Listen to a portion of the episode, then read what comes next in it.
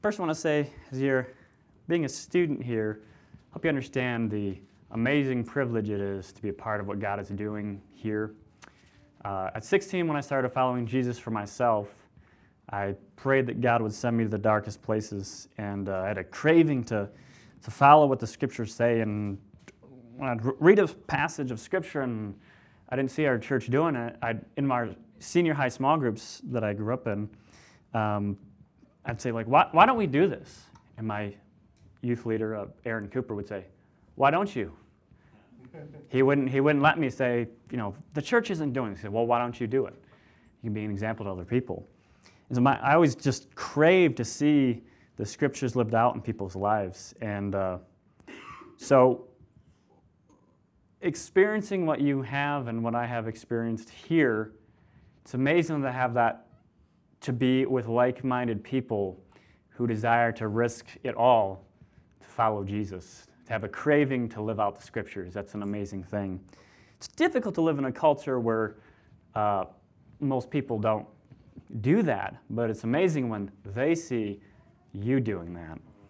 So, as President Ballard uh, briefly mentioned, um, we had went to Word of Life, my wife and I, in New York. Uh, we got married, moved to Michigan, where I was from initially. Was praying about where God would have us to go for schooling because I knew He had called us into ministry. Um, I just wanted some more training. I was looking in the Grand Rapids area, which is where I grew up, um, for tons of colleges there, Christian colleges, and um, it was just it was also expensive. I just I didn't want to go into debt to go to school. It was like at the time forty thousand dollars a year, which was ten years ago. I, I can imagine what it is now. Um, and so as we were praying about it, that's when Tim Gruce reached out and said, "Hey, I'm part of this. I met him at Word of Life. I'm part of this new college in in Vermont, and you ought to consider it." And I really wasn't all that interested because we had just moved from New York, and um, so he sent me a, a video by Landon Warren, which you haven't met him yet. He's a pastor and church planter in the region. He was describing how Vermont was one of the least church places in America and one of the most spiritually dark places. And when I started following Christ at 16, I prayed that God would send me to the darkest places. I was expecting that to be Africa or Asia. My idea of missions from growing up is was overseas. American's a Christian nation, right? Um, so I didn't know you could be a missionary in America. and um, so I saw that, and that really piqued our interest. And long story short, there's a, a list of things that we wrote down on the back of my prayer list that would keep us coming to Vermont, and it all equated to finances, to money. Um, money to move there, money for schooling, a place to live, jobs, all that kind of stuff. And as we are praying through those things, God began to answer those prayers. I got accepted here, and then I got the work study scholarship, so that took care of two of those. And the residence director position was going to provide housing, which was fantastic. That was in theory, you know. Um, and then a place to live in the fall, moving expenses, and we were working jobs at the time, and that's when Word of Life called right around that time. This happened in about a week's period where we got the residence director offer, and then Word of Life called and gave us the offer for the summertime. And then we went back and told NEBC, like, God wants us out there, we'll, we'll do it. We packed up our stuff, moved it to a storage unit here in Bennington, um, not knowing if we'd have a place to live at the end of the summer, as President Ballard mentioned. And we went to Word of Life for the summer, praying every day that God would provide a place for us to live, but a, a dorms for the school. And He did that. So that's how um, we ended up out in Vermont.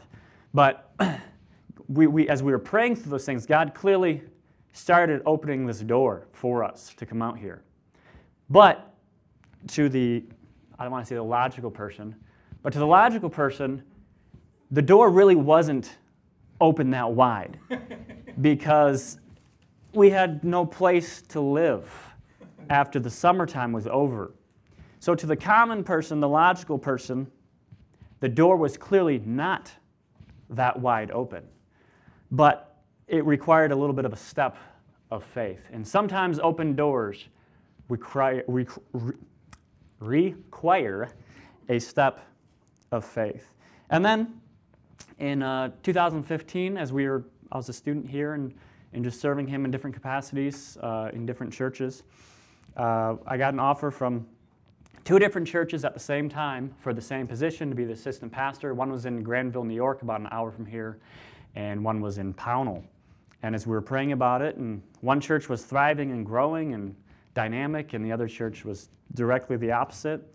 And um, that was one where the door wasn't particularly open either way. We had God clearly wanted us to make a choice.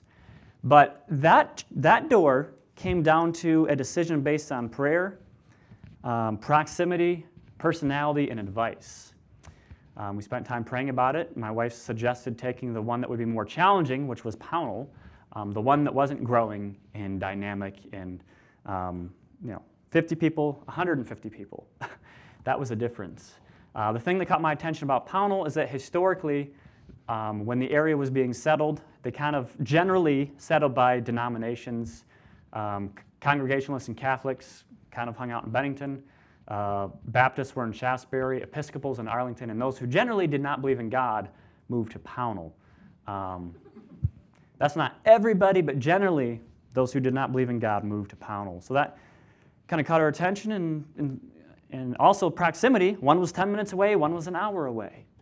So that door wasn't as clear. There was two choices, but it took a little bit of thinking, a little bit of really just I don't want to say common sense because the other one wasn't as much of a common sense decision, but there was a little more steps involved in that, and there was two options that were both good. Um, and then the third one, most recently, if you haven't caught any, I'm going to talk about open doors, um, was the call to start this new church in Petersburg. This one was a wide open door, like it couldn't get any more clear. And that happened for since I started in Pownal in 2015. I started praying for the surrounding towns because I, I wanted to be involved in church planting in some capacity. Um, I kind of accepted the, I don't want to say fate, but the fact that I, I thought I was just going to be pastoring our church, and I wanted to at least help start other churches in surrounding towns. So I started uh, praying for other towns. Petersburg was one of them. Every Tuesday night, I would pray for Petersburg. And a couple years ago, I noticed this unused church building that was built in like the 1960s. And I looked into it at the time to find out who owns it. I, I couldn't figure it out. And I kind of left it at that and just kept praying for several years. And then back in, in February, it was a Tuesday night, I was praying for Petersburg again, and, and God strongly brought this, this building to my attention again. Like I couldn't, I couldn't ignore it. Um, so I sent an email to my prayer team that I have, and the next day I went down, knocked on the uh, door of the house next to the building, and asked if they knew who owned the building and they did. So I got the number from them. I called them. I, I, had no plan besides to find out who owned the building. And I said, hey, this might sound weird, but I'm a pastor from Pownal, and I'd really like to see this building used as a church again. And to my shock, they said, so would we. And I, I just sat on the phone silent. I was like, I don't, I told them, I don't really know what else to say because I didn't expect you to say that. So they lived on the other side. They came right down, showed me the building, and and uh, as I was talking to him, sharing with him about our call to Vermont and church planting and all that, he said, It's interesting. Last night I was also praying for God's will for this property and, and for our lives. And it's interesting that today you come knocking on my door. So, long story short, God has provided the building for our use. He hasn't given it to us yet, um, but He's allowed us to use that building. So, um, we also started a, a goal to raise $10,000 for it. We raised $15,000 in two weeks. Um, and all, a bunch of other things involved in that. But God has clearly opened the door uh, for this work to happen, and I'm very excited about it. And the guy who owns the building, Jerry, he's a man who has, has faithfully shared the gospel in this community. He knows a lot of people, he has a lot of relationships, and I'm just excited um, for that. Thank you for those of you here who have already been helping out with this. Um, I don't have any huge plan, just kind of planning as God opens the doors, but I do have some long term, very large plans over the next 10 years to reach 3,000 people, if you want to hear about that later. But, because um, that could take a while. So in Acts chapter 6, um, we learn about some closed doors and some open doors that Paul experienced. Nothing is more frustrating than wanting to do something, but just not having it work out the way that you would like. Um, and not understanding, maybe, maybe, it's, maybe it's me, maybe it's something else, maybe God's not in this at all. And the Apostle Paul here, they have an experience of, of two pretty hard closed doors uh, that God gave to them. Uh, and we'll see that here in uh, chapter 6. I'm just going to read verses 6 through 10 to start.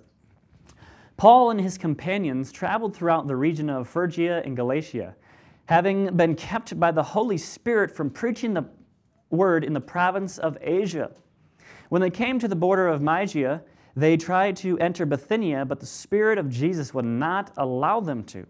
So they passed uh, and went to Troas. During the night, Paul had a vision of a man of Macedonia standing and begging him, Come over to Macedonia and help us. After Paul had seen the vision, we got ready at once to leave for Macedonia, concluding that God had called us to preach the gospel to them. Father in heaven, we're thankful for your word and the power that's within it. We thank you that it's living and active and, and sharper than any two edged sword. We thank you that we can trust your scriptures. And we pray, Lord, that you'd speak to us in the depths of our hearts today, whatever our situations. In Jesus' name, amen. So it's strange that God would not allow Paul to preach the gospel in a certain region, right? Why would God not allow them to take the gospel to people who had not heard it? It's kind of strange. Does God not love those people? What, what's the deal here? So we see they were kept from, by the Spirit from preaching in Asia, not our understanding of Asia, China, and the other uh, countries over there. That's not the Asia we're talking about. The Asia we're talking about is kind of like the modern day area of Turkey. I don't understand how Asia went from Turkey to the area of Southeast Asia now. I don't understand how that happened. Maybe Dr. Williams knows. I'm sure he does. Um, but, anyways, so they were prevented from the Spirit from preaching in Asia. This is, would have been the southwest portion of this region. And also kept from entering Bithynia, which was kind of in the north northeast.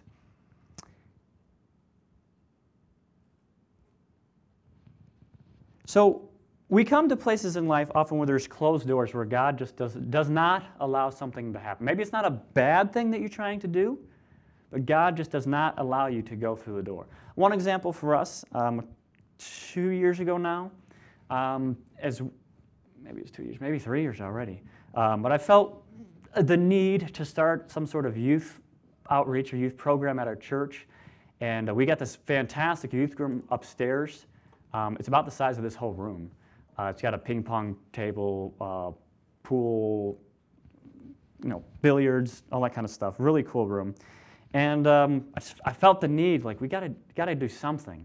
And so I shared with a bunch of people in the community. They were excited about sending their kids who are not churched people. And, and so we started it, and no one showed up. the first week, no one showed up. Really, the second week, I mean, we had my family and um, my wife's sister and her kids. So that was really about it. And so after a couple weeks, I was like, you know, this is this is not working. This is a waste of time. And so as I was praying about it, I came to the realization that God didn't actually call me to start that. I felt that we had should, should just do something because we didn't have any kids at our church. And He just did not open the door. It was a hard, closed door.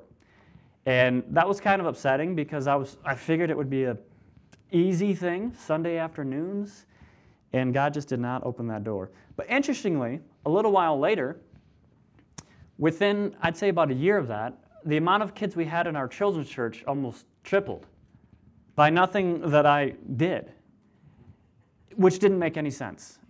A lot of the times that's how it works, and it doesn't make any sense. But God brought those people in, and so He opened a different door for us. So sometimes God, God closes a door or prevents something in our lives for a couple reasons. One of them, maybe the timing is not right. Um, we don't know what's going on in the background. We don't know how God is working in people's hearts. And so the timing for us, we may think this is the right time, but God says, no, the person's not at the point where I want them to be. Or um, this isn't at the point where I want it to be. Or maybe your heart isn't at the place where I want it to be. I think that was the case uh, for me in that situation there. Or it could be that God's not opening the door yet because maybe you're not the one that He wants to use for that specific work. Um, there's some places that I'm praying that God starts a work in because I really don't think that I'm the one that God is going to use for that. now he can do anything. But um, it's okay to pray that God sends somebody else. So sometimes we might not be the right person, or we might not be ready yet. Our heart might not be at the place where He wants it to be. Now, at 16, when I started following Jesus, uh, I was on a missions trip with our church. We, do a, we did a 400 mile bike trip every year. This is in the Midwest, everything's flat. Um, and we would bike to an amusement park, and along the way, we would share the gospel with people. And uh, I wasn't living for Jesus. I grew up in a Christian home, but I just, I didn't, just wasn't for me. And on this trip, um, at one point, God spoke to me, and after a devotional, they started singing the song, I've decided to follow Jesus. No turning back, no turning back. Um, the world behind me, the cross before me. Though none go with me, I still will follow. And I kind of felt God say to me, like, you have to be all in for me or not in at all. And I understand what being not in at all meant. And I didn't want that. So I said, well, I'll be all in. And um, so for all in for me, I was like, I want to immediately go and, and, and just do things. And so as I was 16, I would pray every day, like, no joke, this is, God, I'm ready. Send me. Send me to the darkest places. I'm ready at 16 years old. and I was not ready for what God was going to lead me to. So sometimes the timing is not right. And I think that's whatever happened here that God prevented Paul and Timothy and Silas from entering these regions is, you know what, just the timing isn't right, as we'll see here in a few minutes. But instead, here's a different door that I'm going to open. Here's a different direction that you can go in. So instead, God opened the door for him, them to go to Macedonia, um, where we get Philippians, uh, the Thessalonians, Thessalonica, those churches, or Paul ended up going to those regions instead and starting churches. And we see there's, this one's a pretty clear call where he had a vision of a man calling out and saying, Come and, and help us. And so it says, after Paul had seen the vision, they got ready to leave at once to leave for Macedonia. He's like, all right, God closed these doors. This one opened wide open. God is doing something there. So they went to Macedonia, Philippi, Thessalonica, that area. And the cool thing that happened, because this is God's perfect timing, is lives were changed, a lot of lives. And in this little section, this one chapter, there's some amazing things that happens. In verses 13 and 15, there's this, there's this demon-possessed slave girl going around and and um, predicting people's futures. And they were, they were she was following around Paul and, and the others and, and declaring that these are, are servants of the Most High God and telling you the way to be saved. And they're following Paul around, and he, he got annoyed of her and he cast the, the, the demon out of her. But the problem was the people that owned her were making money off of her because of her ability to tell fortunes. And so, for one, I skipped over one part. In verses 13 and 15, first Paul went to Philippi and uh, he found some women praying and he went and, and, shared with them and, and they were converted. Lydia, especially a purple dealer, she's, there was some money involved in that. Her and her household were saved. And then soon after that, that's when this situation with the slave uh, girl happened. So that was an exciting. God opened these doors, people are getting saved, a girl's healed from this demon possession. And then all of a sudden, because of the financial loss, these people went and caused an uproar in the community and had Paul and Silas thrown into prison. Some open door. Thanks God. I could have done, gone to this other place and not experienced the person. We just led these people to Christ. This girl was, who was demon possessed was, was, was released from those bonds, and we get thrown in prison because of it this is screwed up. God, the whole, we're being faithful here, and then you, you put us in prison. We end up in prison because of that. Well, sometimes God opens doors through the pain that we experience in our lives. And that's what happens here in verses 19 through 24. As we see, they're thrown into prison, in verse 23, it says, After they had been severely flogged, stripped, and beaten, they were thrown into prison, and the jailer was commanded to guard them carefully. Upon receiving such orders, he put them in the inner cell and fastened their feet to the stocks. About midnight, Paul and Silas were praying and singing hymns to God, and the other prisoners were listening to them. And suddenly there was a, such a violent earthquake that the foundations of the prison were shaken, and at once all the prison doors flew open, and everybody's chains came loose. The jailer woke up, and when he saw the prison doors open, he drew his sword and was about to kill himself because he thought the prisoners had escaped. But Paul shouted, Don't harm yourselves. We are all here. The jailer called for lights, rushed in, fell trembling before Paul and Silas. He then brought them out and asked them, Sirs, what must I do to be saved? They replied, Believe in the Lord Jesus, and you will be saved, you and your household. Then they spoke the word of the Lord to him and all the others in the house. And it said the jailer took them, washed their wounds. His family was baptized. In verse 34, the jailer brought them into his house, set a meal before them. He was filled with joy because he had come to believe in God, he and his whole family. Now, God opened the door for them to go to Macedonia to at first reach Lydia and, and her household and, and her family and free the demon possessed girl. But would this jailer have ever heard the name of Jesus if Paul and Silas were not in that prison cell? If they had not been beaten and flogged and were in there praising and worshiping the Lord? On top of that, the other prisoners who were listening to them. No one goes to prison after being beaten and flogged and sits there and worships the God that they serve. That would have been a very strange experience, even today. I mean, that just stuff just does not happen like that. But to have unbelieving people sit there and be like, what is happening here? This doesn't make any sense.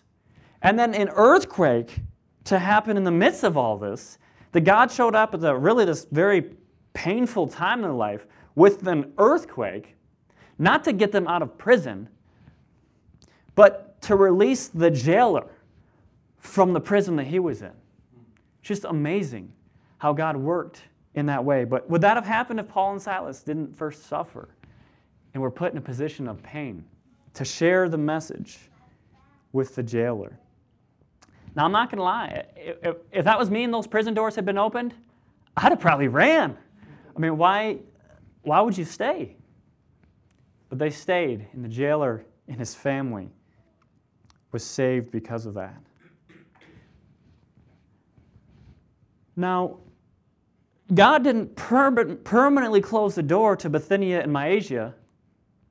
He temporarily closed the door. Because on Paul's third missionary journey, that's when the church of Ephesus was established. When he went and preached and, and uh, saw some crazy stuff happen in Ephesus, riots that happened because of the transformation of the lives of people. But God, for whatever reason, his timing was different. He had people specifically in place through divine appointment and, and just, I think, natural circumstances that he knew that Paul and Silas were the only ones that were going to be able to minister to them, a region that had never heard the gospel. But then later he opened the door for this other region, and God worked powerfully there as well. So, my, my question growing up and starting to follow Jesus was like, God, what's your will for my life? How, how can I how do I know what decision to make? I mean, that's a hard choice. You know, and you guys are in school right now and you have a lot of decisions to make. Is what's the right decision? How, when someone says, "Well, God told me," or "I felt God telling me to do this," or leading me to do this, like that's great and all, but how did He tell you? Like, what did He say? How did you How did you feel that God wanted you to do that? And you'll find there's not some miraculous answer behind it. The last time I preached here, I preached on a similar topic. Is if you're not daily following Jesus and trusting Him daily and seeking Him daily for your, your daily decisions and your daily needs, it's going to be very hard to see when God opens other doors. The scripture tells us in, in Proverbs 3, 5, and 6 Trust in the Lord with all your heart and lean not in your own understanding. In all your ways, acknowledge Him, and He will direct your paths. But it doesn't just say, He will direct your paths. There were some preceding things that we had to do first. Trust in the Lord for one, for your salvation, but also with your life. And then lean not in your own understanding. As, as God called us to Vermont, He called us to these, these other things that He's allowing us to do. If I leaned on my worldly understanding of things, I never would have come to Vermont. I never would have went to Pownal, and I never would have set out on this work in Petersburg. Because logically, none of it makes any sense. According to my own understanding, none of it makes any sense. We have 30 people at our church in Pownal.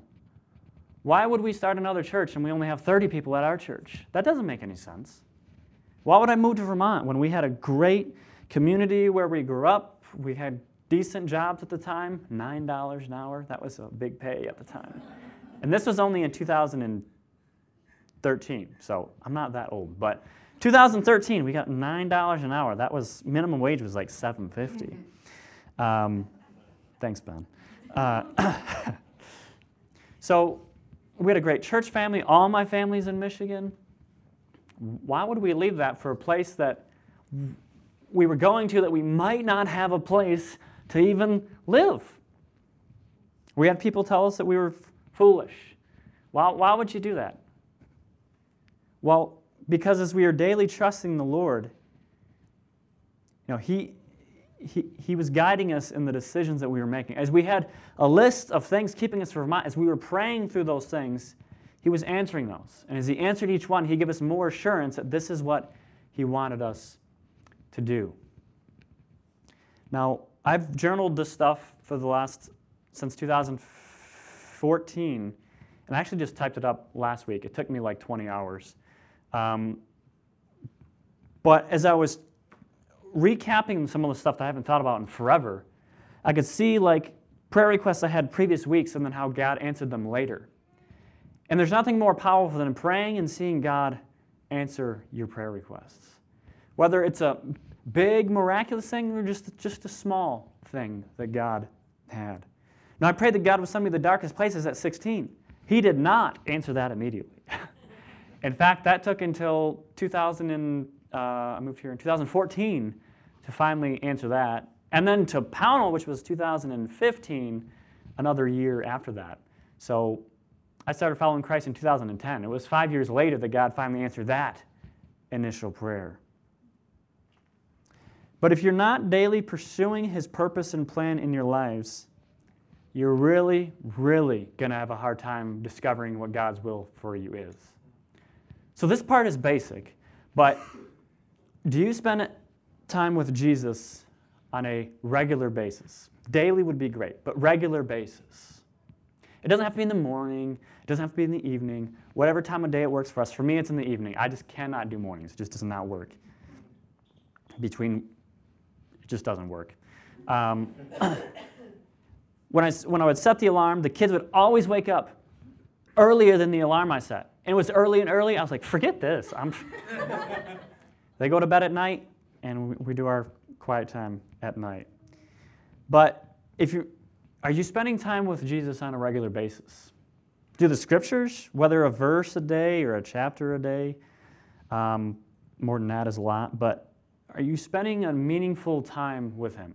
Coming to a Bible college is not enough for your daily relationship with Jesus. You can come to four years here and your relationship with Him might not change because if you don't invest in your personal relationship, you can hear all the Bible teaching in the world, but if it just goes to your mind and not to your heart, you might have just wasted four years. So, a daily time with Jesus is important in the Word, but also in prayer. You don't have to spend an hour praying, you don't spend 30 minutes praying, but a meaningful time in prayer where you are praying for yourself is very important to pray for yourself, for God's guidance in your life, for direction just for the day, for the decisions that you make, but also for your future. You might not know what your future, no one knows what your future is, but you, don't, you might not have much plans in the next couple of years, but you want to know what they are. Just start praying, God, I don't know what your will is for the next couple of years, but I want to be faithful to you. So I pray that as I, I seek you, you just begin to open the next doors in my life. So if you're faithfully seeking Him and His Word on a regular basis and in, time with prayer, He will give you clarity. He will give you direction. The scripture tells us that his word is a lamp unto our feet and a light unto our path. Because this, this journey of following Jesus, it's not always, the decisions aren't always clear. And so the idea of walking, you think of a like a lamp, an old style lamp, not like a flashlight where you can see really far, but a lamp as you're as you're walking and it's and it's guiding your steps along the trail right in front of you. God's not giving you a huge uh, idea of what's ahead, but He's guiding you in, in the moment. And that's an important thing to understand. And at the end of your life, or even when God opens the next doors for you, as, as now as I sit here and share about how God has worked in our lives and opened doors for us, it seems like it's, it was really clear. But it really wasn't really clear at the time. It took a lot of praying. It took a lot of tears. It took a lot of heartache. Following Jesus in faith is terrifyingly exciting. It's terrifying because you might not know the next step. You might not know how you're going to pay your bills at times. You might not know what's ahead of you. But it's exciting because when you're following Him in faith, He provides every single time. So the terror in the moment is worth it in the long run because it's exciting when He comes through. It's a terrifyingly exciting thing. And then now, when I'm explaining this to you, now I can look back and see, like, oh, God, like, guided me all over like this. All the doors were clear now. In the moment, it did not feel that way. It's a scary thing. And especially when people, here it's great because you're surrounded by people who love Jesus and, and want you to step out in faith. It's a little more challenging if you come from a, a family who they might just be churchgoers and it's about the extent of that. Uh, they might not understand the whole idea of why would you go to a Bible college? You can go do something else where you make, uh, get a degree that makes a lot of, of money. You can have a lot of money and be absolutely miserable. You can be successful in the eyes of the world and be absolutely miserable. But if you're broke in the world's eyes and following Jesus, you're richer than that person with all the money in the world. And the main verse that, that has, one of the main verses that God spoke to us from the beginning and has continued to speak to us is, is Matthew 6.33. And seek ye the kingdom of God and his righteousness and all these things, the concerns of the world, food, the passage is talking about food and clothing. Um, but for us, we need a shelter. Food, clothing, and shelter will be, will be taken care of. So you have to ask yourself the question as you're following Jesus, as he calls you to step out in faith, do you believe what the scripture says, that he will take care of you if you're following him? Or you want to take the safe route and say, well, it's not a very comfortable thing. It's not really part of my plan that I had for my life or that my family has. And so I really can't, I can't take that step because if I do, and what will my family think of me? Or, or what about my long term financial security? Don't think that way. I don't like to keep referring back to myself, but God's powerful in how He's worked in our lives. And uh, I could not imagine having the things that I do now. I thought my vows to my wife at our wedding was, you know, I promised the, the regular things, but I don't promise you riches or wealth. In fact, we'll probably not really have anything nice, and we might live in poverty, but we're going to follow Jesus. That was my vow to my wife at our wedding day. And I haven't lived up to that. because God has continually provided, and we haven't lived in poverty. We, don't, we haven't lived in, in, in wealth, but God has always taken care of our needs. So, would you rather come to the end of your life and say, No, I lived a good, safe life, I did good things? Or would you rather come to the end of your life and say, You know, that was a, that was a scary ride, but I saw God do great things. You can settle for good, or we can expect great. Because we serve a great God, a powerful God. He's not bound by our situation, He's not bound by our finances. He's not bound by our inability. He's not bound by anything. And if we will faithfully serve that God and trust that God to be who He says He is, He will not disappoint us. He won't fulfill the false obligations that we place on him, but he will be the God that he says that he is, and that he's a faithful and trustworthy God. Lord, we thank you so much for our time together today. We thank you how you've worked throughout time to provide for the needs of those who follow after you. We think of the Apostle Paul and how you closed some doors for him, but you opened some other doors. And later you opened the other doors that you closed. Your, your timing is perfect timing. So Lord, I pray for those in here who, who might be concerned about their future, who might not know what you want for them. Lord, I pray that they would just seek you today, that they would follow you daily, trusting in you, knowing that you will direct their paths according to what your scripture says. We thank you for these things.